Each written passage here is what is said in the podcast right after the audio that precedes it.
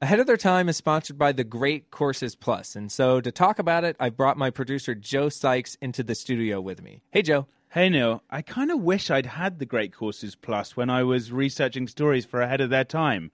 Might have made things a little bit easier. There's still time, Joe, and there's a ton of things that we can look up on the site. Uh, how about Jules Verne? That guy invented science fiction. Talk about ahead of their time, right? Yeah, I, I dig Jules Verne. Shall we watch? And we can even talk about what we learned later in the show. In the meantime, we've got a great deal for a month of unlimited access when you go to thegreatcoursesplus.com slash time. So check it out.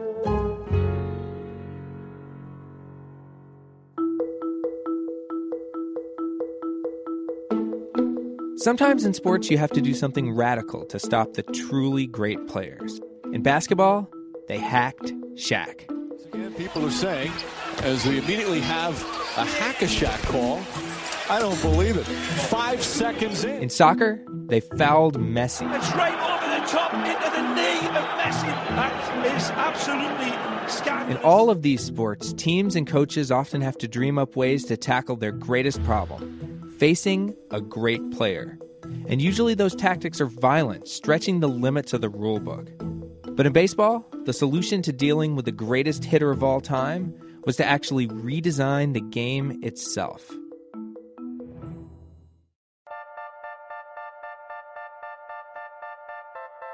From 538 and Hot Takedown, this is Ahead of Their Time, a series of documentaries that takes a look at the renegade teams, coaches, and players who helped change their sport forever. I'm Neil Payne. This week, we're telling the story of Ted Williams and Lou Boudreau.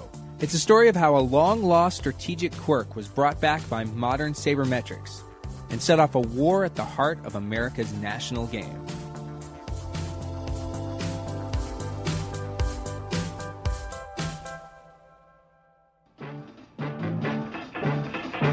Ted Williams, lifetime batting average 344. American League batting champ six times. Player of the decade 1951 through 1960. Ted Williams, the greatest hitter of them all.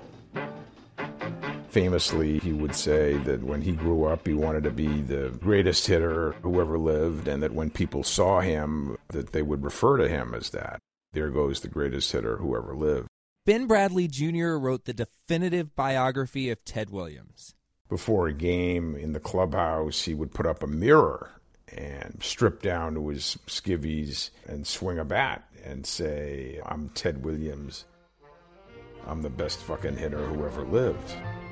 Pardon my French.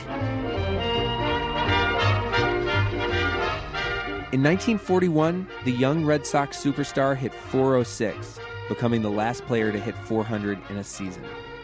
The next year, he won the Triple Crown, leading the league in batting average, hits, and home runs. Ted had established himself as the best hitter on the planet. Russell pitches, Williams swings, there's a high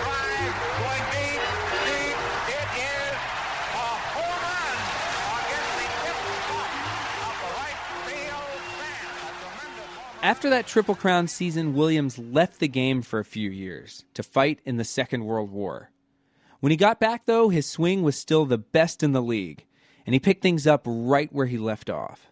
During the first half of 1946, Ted was crushing it, batting 344 with 23 home runs in the season's first 82 games. Here's Ted Williams himself talking about that season. by the middle of 46, I was really uh, uh, tattooing the ball and, and, and breaking up a lot of things. But just as Ted was on track for another record breaking year, he came face to face with a guy hell bent on ending all that Lou Boudreau. Lou Boudreau was the player manager of the Cleveland Indians. That's right, Boudreau was a player and the manager, because back then you could actually be both at the same time. And it wasn't like he was at the end of his career either. He was young. In fact, he was just out of college. Lou Boudreau was at the very beginning of his major league career. He was called the, the boy shortstop. Okay, my name is Russell Schneider. My friends call me Russ. Russ goes back a long way with the Indians. He covered them as a beat writer for the Cleveland Plain Dealer, and he became such good friends with Lou Boudreau that he ended up helping him write his memoir. The Indians hired him over and beyond the complaints of a lot of people, including a lot of the players, because he was like 24 or 25 years old. So at that time, then, his nickname was changed to the boy manager. In other words, Boudreau was young and precocious. He thought a lot of himself. He was one of the league's top shortstops, he was a great hitter, and he was the second youngest manager in Major League history. But he had one thing that he couldn't get past. He always thought that he was as good as Ted Williams. So on July 14th, 1946, his team traveled to Fenway Park to play a doubleheader against Williams and the Red Sox. And for Boudreau, this was his moment to prove to everyone else that he was every bit as good as Ted.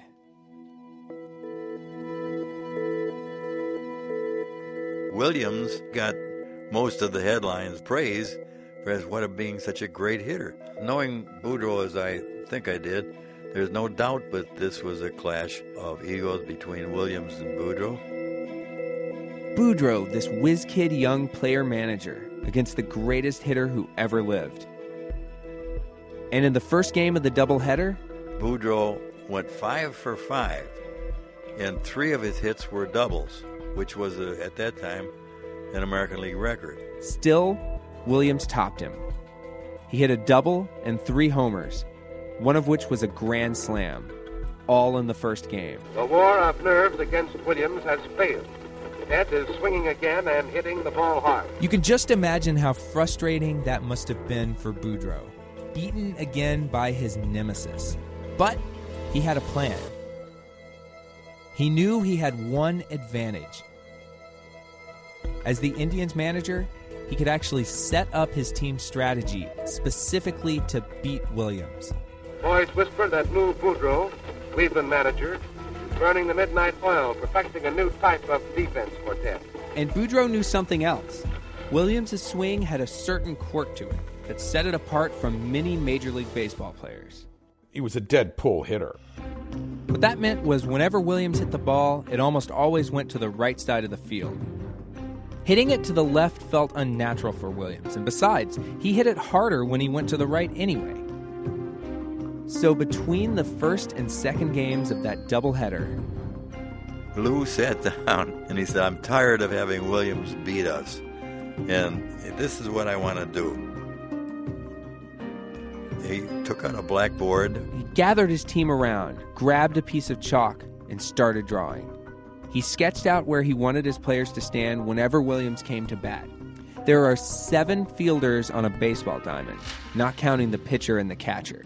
Six of those players he moved into right field.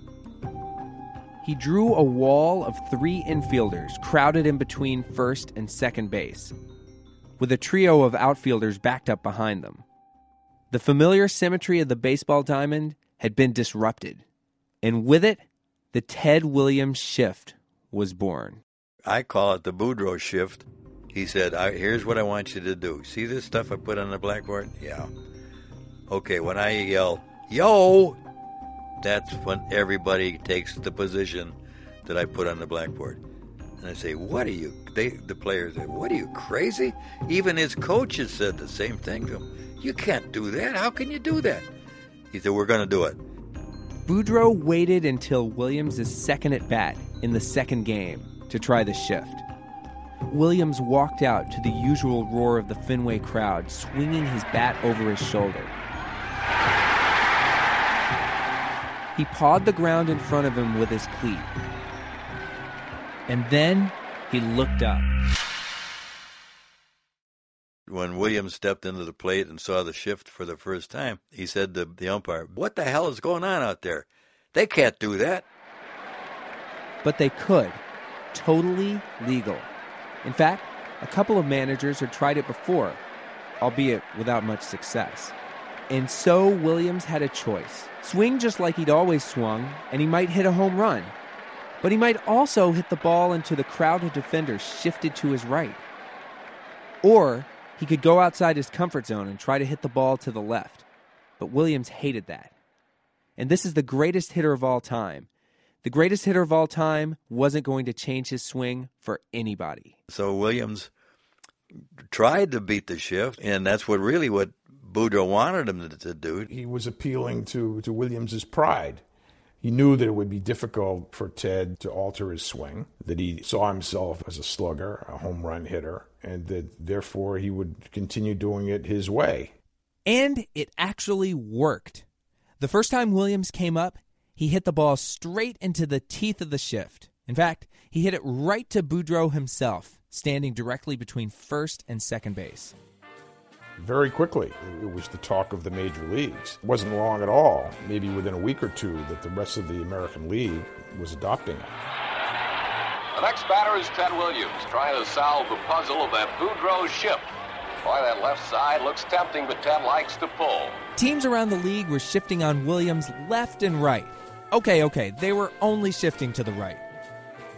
But Williams stubbornly hit into the shift over and over. Powering hits were snared near the right field foul line. Hard hit ground balls were smothered by the extra infielder in the second base area. Everyone wondered how can Ted beat the defense? And as the days passed, the defense became the talk of the nation. The majority of the experts agreed that the defense was a legitimate device and asked, why doesn't Ted get to left field? Williams uh, argued that no, he wasn't going to alter his natural swing, that the fans were showing up at the park to see him hit. So he decided to do it his way and continue being a pull hitter. In interviews, Williams said he thought the shift shaved about 15 points off of his lifetime batting average. And this is a guy who already hit 344. In fact, it's probably the only tactic that ever actually had an effect on Ted Williams. But ironically enough, the shift only increased the mythology around him. It became an iconic moment in the history of baseball, an example of just how desperate teams were to stop this one legendary player.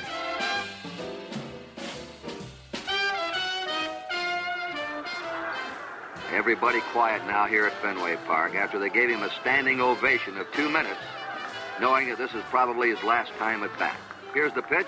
Williams swings, and there's a long drive to deep right. That ball is going, and it is gone. A home run for Ted Williams in his last time. Lou Boudreau did not appreciate that legacy. I know that it bothered him. He was a very proud guy, just as Williams was. And and he said, you know, look, I I went through all this this BS because my players thought I was screwy or dreaming. And he said, I went through all that and I proved I proved that I was right. Poor Boudreau. He took a risk. In an age when no one was really thinking about fielding and defense, he did something radical, and he was proven right. He ended up transforming baseball, yet he became a mere footnote in the legend of Ted Williams. After the break, we'll find out why Boudreau's vision ended up changing baseball and how one man figured out something Ted Williams never could how to beat the Lou Boudreau shift. Hey, Joe. So we're back, and while the listeners were learning all about Ted Williams, we watched a video lecture from the Great Courses Plus about Jules Verne right here on my iPhone. That's pretty convenient. So, did you learn anything cool? Well, I think it's pretty fair to say this Jules Verne guy was way ahead of his time. I mean, not only did the guy invent submarines, not only did he come up with an idea for a spacecraft, he also thought up skywriting. I mean, who knew that about him? I'll tell you who knew about that. People who subscribe to the Great Courses Plus. And if you want to know more about visionaries like Jules Verne, all you got to do is sign up for the Great Courses Plus. There are thousands of courses on there about all kinds of stuff, like extreme weather, the aging brain, even the geology of national parks. Maybe I'll get some more ideas for our next series together, Neil. All you got to do is sign up for the Great Courses Plus.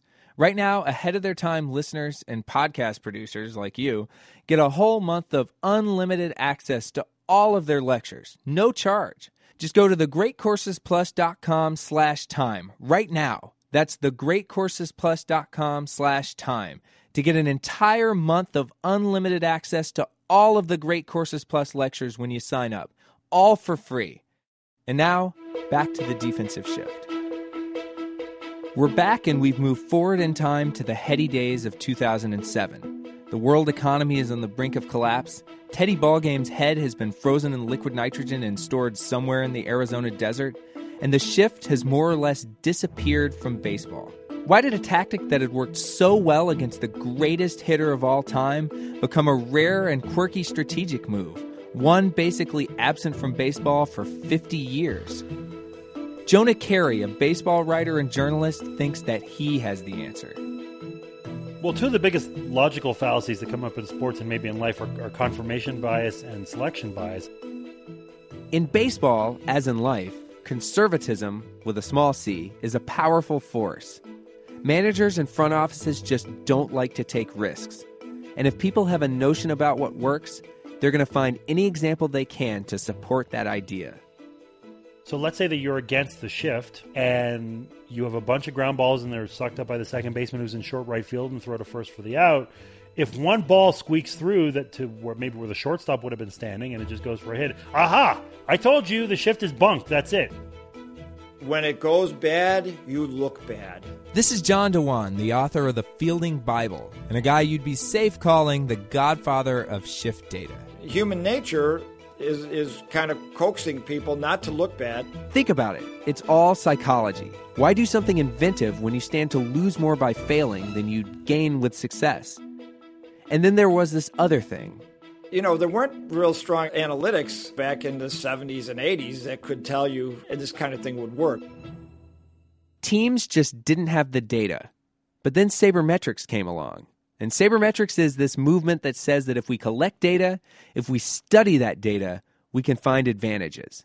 Suddenly, GMs and front offices across the major leagues were focused on this idea that to win without spending much money, all you had to do was look at the numbers.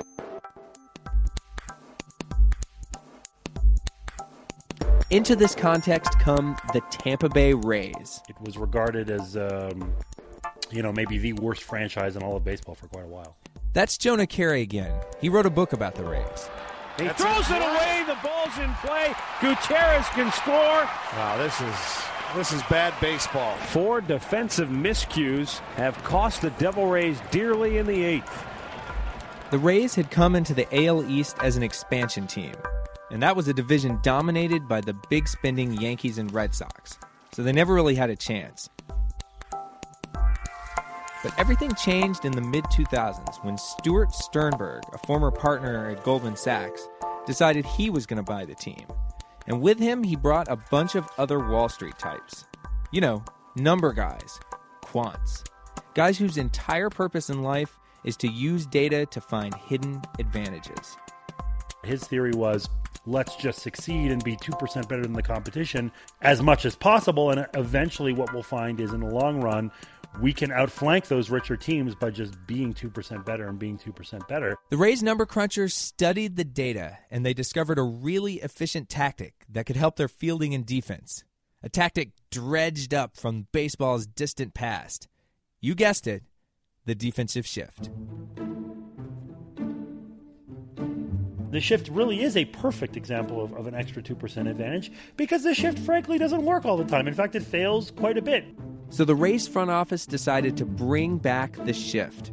But the problem was that they weren't actually down on the field telling the players what to do.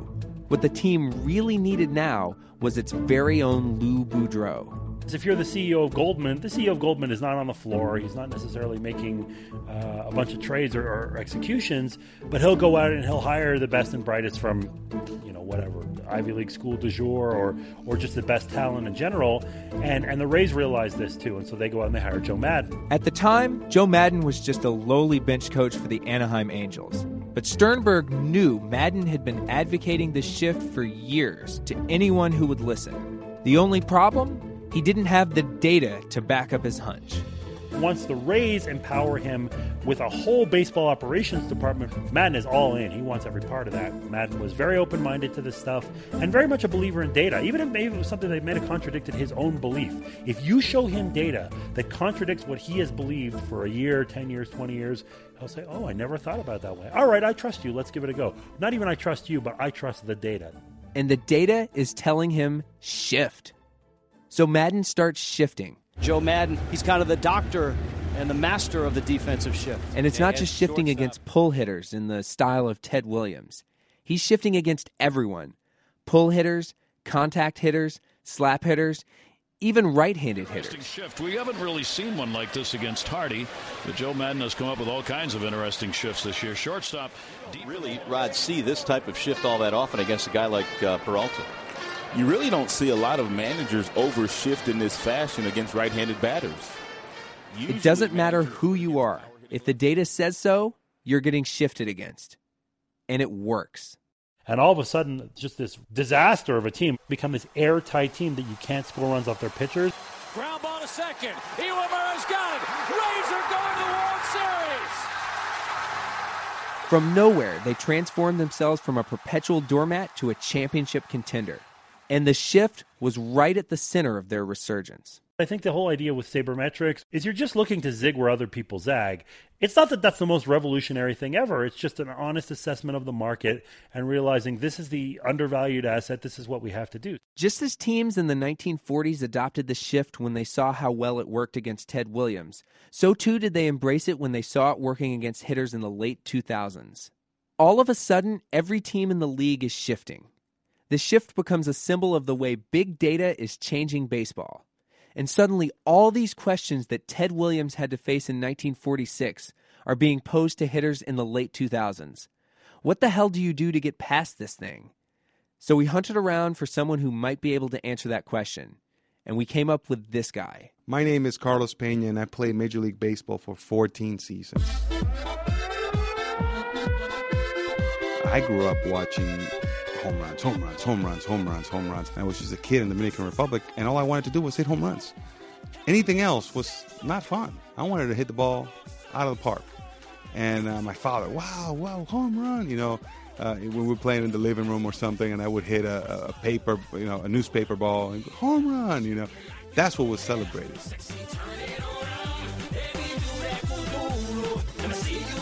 Carlos Pena slugged his way to the major leagues as a top prospect in the early 2000s. After that, he changed teams a few times, put up a few decent years. Then, out of nowhere, he hit 46 home runs in 2007 while playing for the Rays.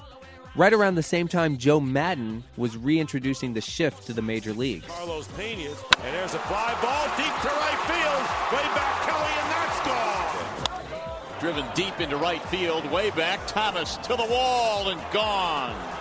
Carlos Pena. And it is. And there's a high fly ball back into right field. Gone! Pena hits number 46. That was 2007. I hit 46. 2008, I had the shift on me. And the shift is absolutely a killer. You're doing exactly everything you set out to do. So you went out there to hit the ball hard. You hit it, crushed it, but you're out. And here's Pena. Ground ball right into the teeth of the shift, and Lopez from short right field throws out Pena. Wind pitch to him, and he swings and hits a rocket into shallow right with the overshift on. The And he lines this one right to Johnson, who had him played between first and second in the shift. What a way So the first time you do it, it's okay, fine, I, I still crushed it. Second time, same thing. You're like, hey, you know what? I still hit the ball hard.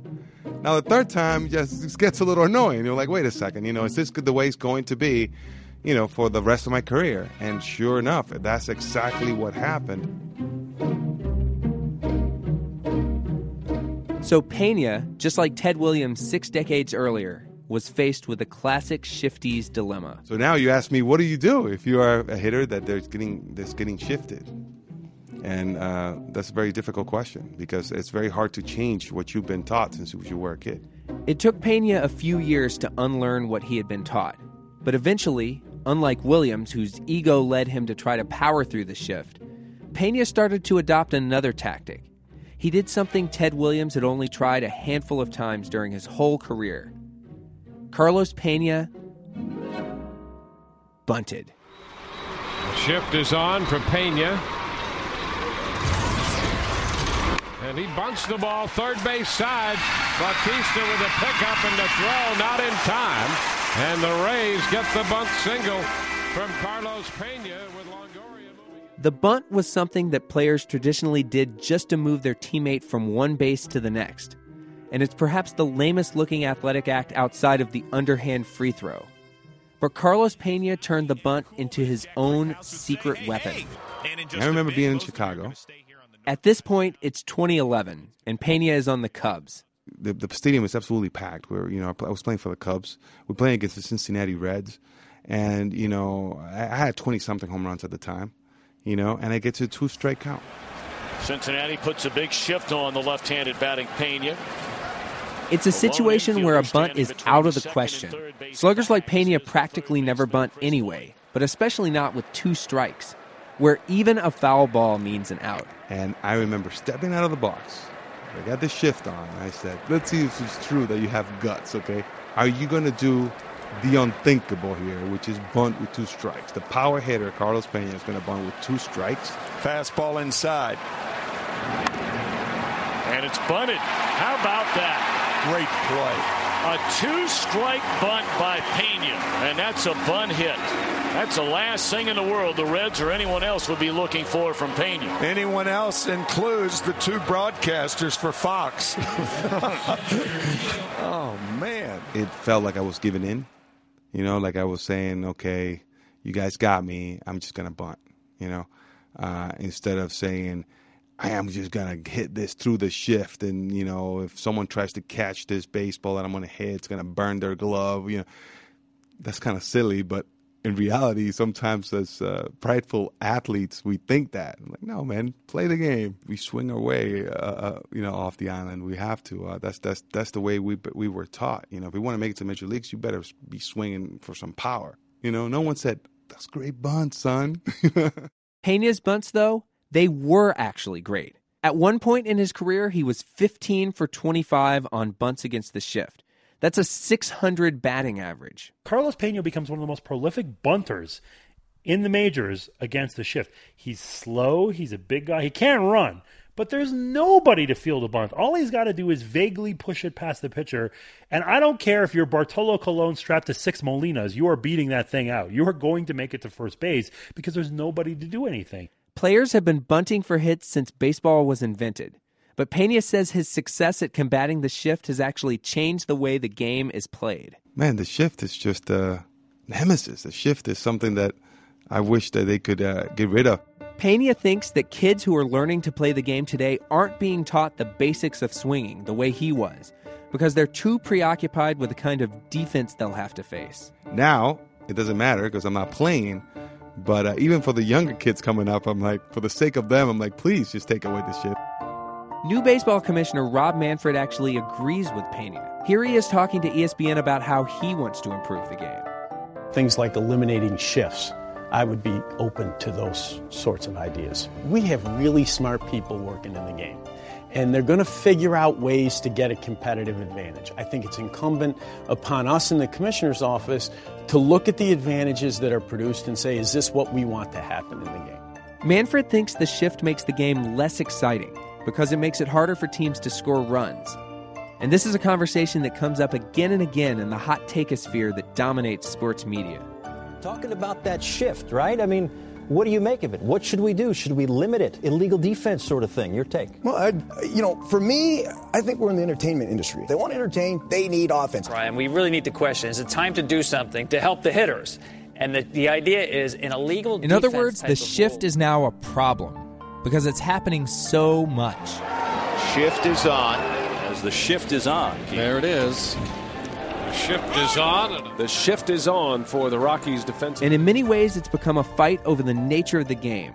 Because ever since sabermetrics came along, baseball's fans, pundits, and players have bristled at the idea that on field decisions are basically now a product of hard math. And that could be maddening uh, to many players. It's like, wait, this kid from Harvard who has never, you know, thrown a baseball, it's deciding my future? Oh, that angers players like you wouldn't believe. You can see where Pena is coming from. But the problem for the anti shifters is that the shift actually works.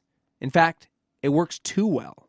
Oh, it's it's huge. It is really huge. According to John Dewan, the author of the Fielding Bible, it can help you win about three extra games per year. It is almost impossible for any team to come up with like replacing even one player and get three wins. Three wins, I think, every single year has separated a team from getting into the playoffs or not. Teams aren't going to give up that competitive advantage without a fight. So now it's a battle between Manfred and the franchises, between the numbers guys and the traditionalists. And really, in the end, it's over the idea of what a baseball field should look like. When you think of baseball now, you still think of a pitcher and a batter lined up facing each other 60 feet 6 inches apart, with fielders spread out around them. That's what it's always been like. But the shift changes all that. So, you know, I had a question uh, put to me what is the upper limit of shifts? we did our analytics and said, all right, maybe about 50,000 shifts a year, and we're at 28. So we're about halfway there. And, you know, at some point, it's going to be totally accepted. It's a big deal now because it's increasing and you see it more happening more often and fans are like, what are they doing out there? But it's going to become accepted strategy, just like different defenses in football. So, in 20 years' time, the field we think of when we think about baseball might be the field Lou Boudreau thought of after the first game of that doubleheader back in 1946. The one he drew on that chalkboard. The one he dreamed up to try to stop the greatest hitter who ever lived.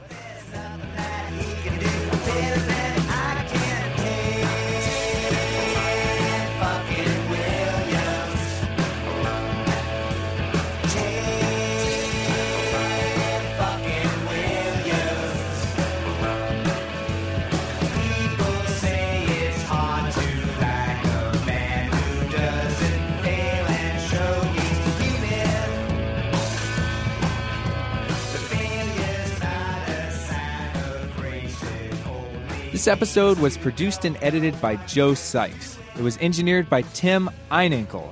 Our editor was Jody Avirgan with help from Emma Morgenstern, Julia Henderson, Rose Eveleth, and Andrew Mambo. Research and production assistance came from Jonathan Yales and Paul Williard. Web design by Kate LaRue and Gus Wezerek. Thanks also to Tony Chow, Jorge Estrada, Ryan Nantel, and Andrew Wagner for help in the studio, and a big shout out to Pete Giannassini in Bristol. For more about Ted Williams and the defensive shift, check out the companion article I wrote on the 538 website. And for more 538 podcasts, visit 538.com slash podcast. You can also subscribe to our parent podcast, Hot Takedown, on the Listen tab of the ESPN app. Next week on Ahead of Their Time, it's the NHL's Russian Revolution. They're coming, and they're going to keep coming, and pretty soon they're going to be on every team in the National Hockey League. I don't know that this has ever happened in, in any other sport. The floodgates were opened to a new talent base, and teams jumped on it immediately. It was very difficult for some of our Russian players once they came. We had people who, from cars who yelled at our Russian players, you commie bastards, go back to Russia.